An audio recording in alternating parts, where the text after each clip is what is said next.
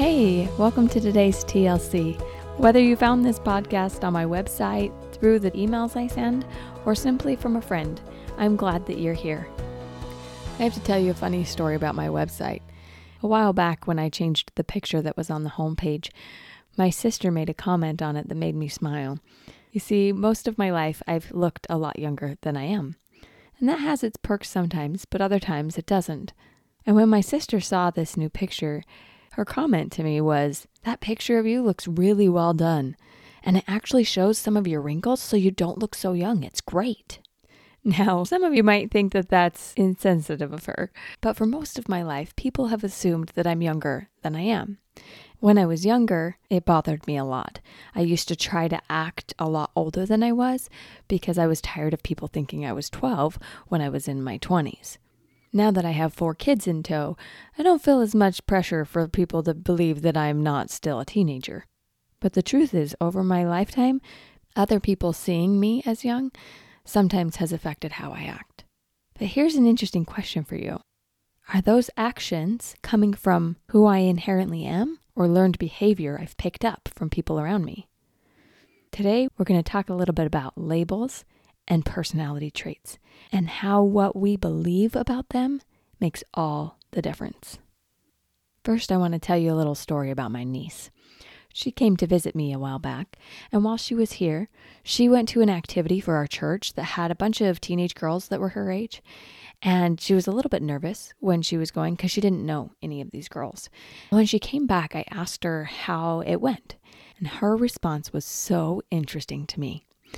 Her face lit up with excitement as she said to me, Aunt Steph, it was so fun. Because nobody knew me, I could act like whoever I wanted to be. Usually people think I'm going to be the shy girl who stands in the corner and is quiet, but these girls didn't know that that's who I usually am.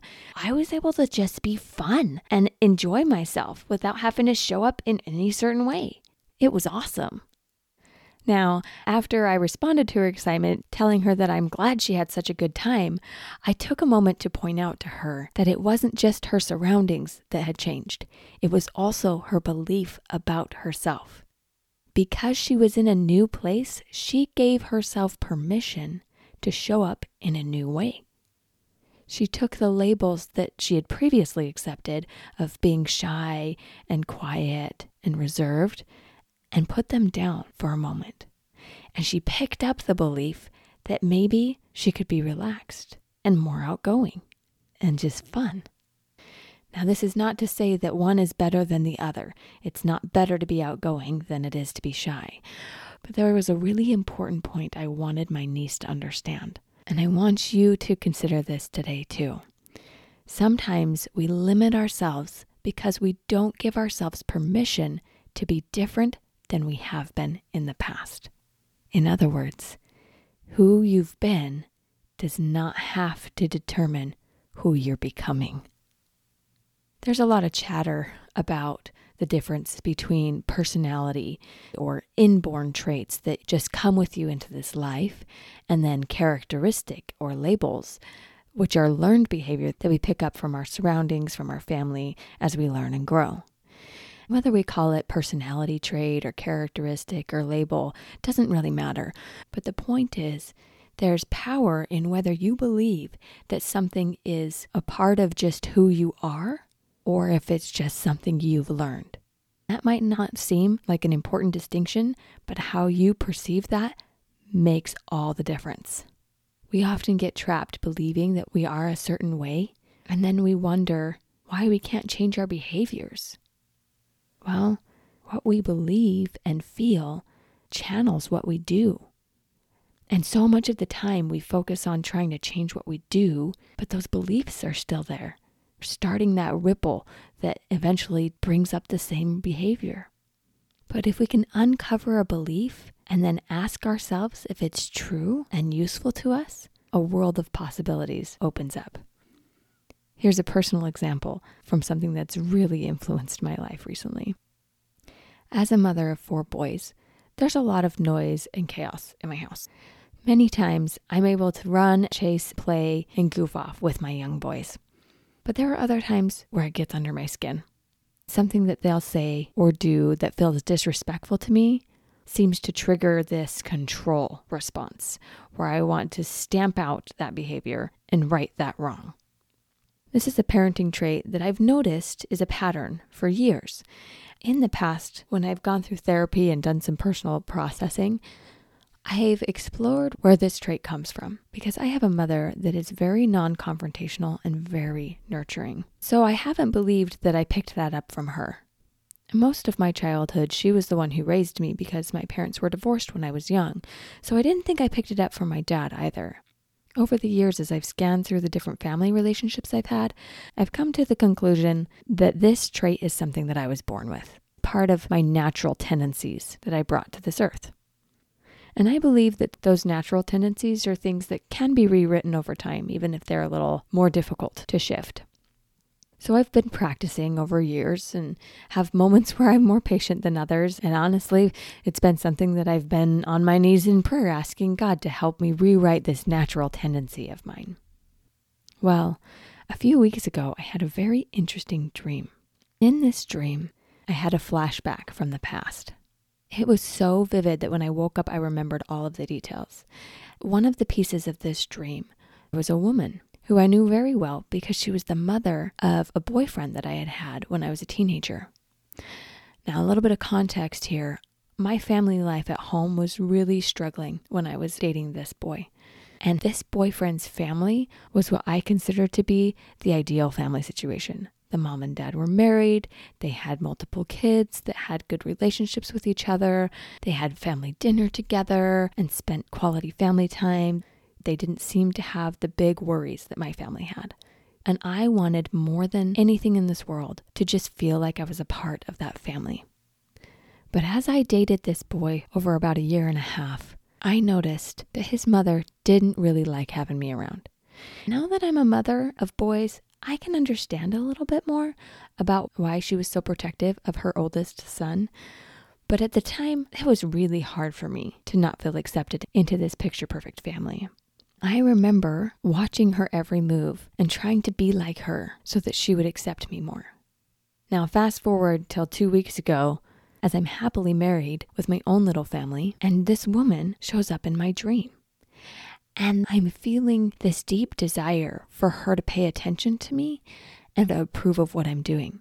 But she's critical about how I cleaned the house, about whether I'm using my time in ways that are useful. She's mostly kind, but there's a passive aggressive air to all the interactions that I'm having with her. And I just can't quite seem to be good enough no matter what I do. So I wake up the next morning thinking about this dream, and I decided to ask for a processing session because I wanted to know a little bit more about where this was coming from, as this is not the first time that this woman had showed up in my dreams. During that session, I was given the most beautiful gift. Now, you might have already guessed it because of the background I've already shared, but the realization that I had came out of nowhere for me.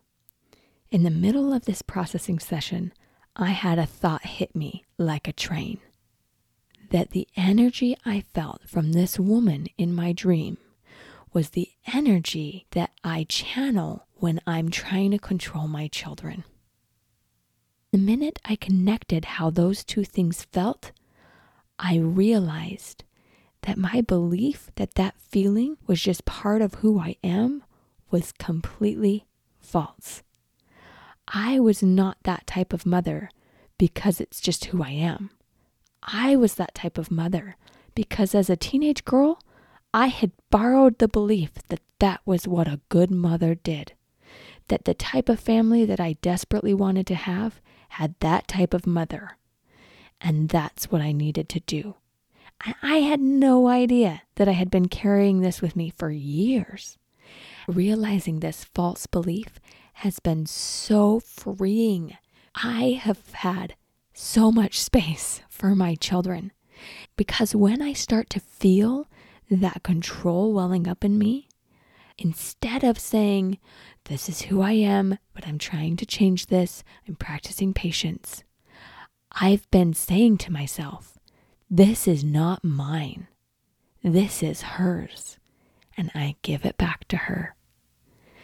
That simple shift of realizing that that behavior was learned behavior gave me the space to unlearn it in a way that didn't feel so heavy or cemented or stagnant. You see, our brains love to be right. So if we believe that we are a certain way, our brain will filter for evidence to prove that we are that way. But if we believe that we are changeable and that that's just a learned behavior, then our brain starts looking for reasons that that is true. Instead of giving my brain the task of proving that I'm a controlling, overbearing mother, my brain has felt so free to look for reasons that innately I am a loving, kind, patient mother that has just learned some overbearing and controlling characteristics. These labels that we put on ourselves can be so damning to our progress. They can stop us from creating the life that we truly deserve to live. We can talk all day about what's personality, what comes with us to this earth, versus characteristics and learned behavior, the theories of relativism, and what's true versus what's perception. But my favorite thing is to bring it back to what's simple and what's useful. The key to unlock your potential is to focus on the power your belief has in your life. So, what do you want to believe? Here's today's TLC.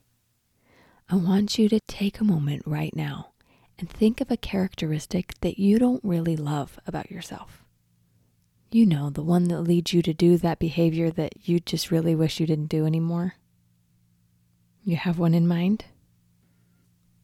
Now, ask yourself this question What if this thing that you believe is part of who you are is actually just a learned behavior? What if it's not a thing? What if you're not controlling or shy or a procrastinator? What if being late all the time isn't actually aligned with who you are?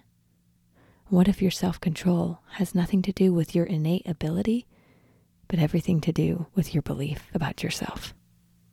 Whatever it is that came to your mind, just give yourself a moment to consider that maybe it's only a thing because you believe it's a thing. What if it's not a thing? You get to decide who you are becoming. You have permission today to become whoever you want to become. And your future you is simply whoever you give yourself permission to be. You know who I think you are? I think you're amazing. I think you're capable of so much more than you believe right now. I think that behavior that feels deflating is just a distraction. And I think that there's a light in you that is burning and yearning to thrive. When you are honest with yourself, truly honest in love and kindness, I think you'll believe it too. Give yourself the gift of belief. What do you want to believe is possible today? It's amazing how powerful your mind is when you choose to believe. If you want to learn more about how to think light, feel light, and live light, then hop on my website, thelightcoach.com, to schedule a free intro session and explore what's possible for you. That's the L I G H T coach.com. And I promise you, it'll be an adventure that you will never forget.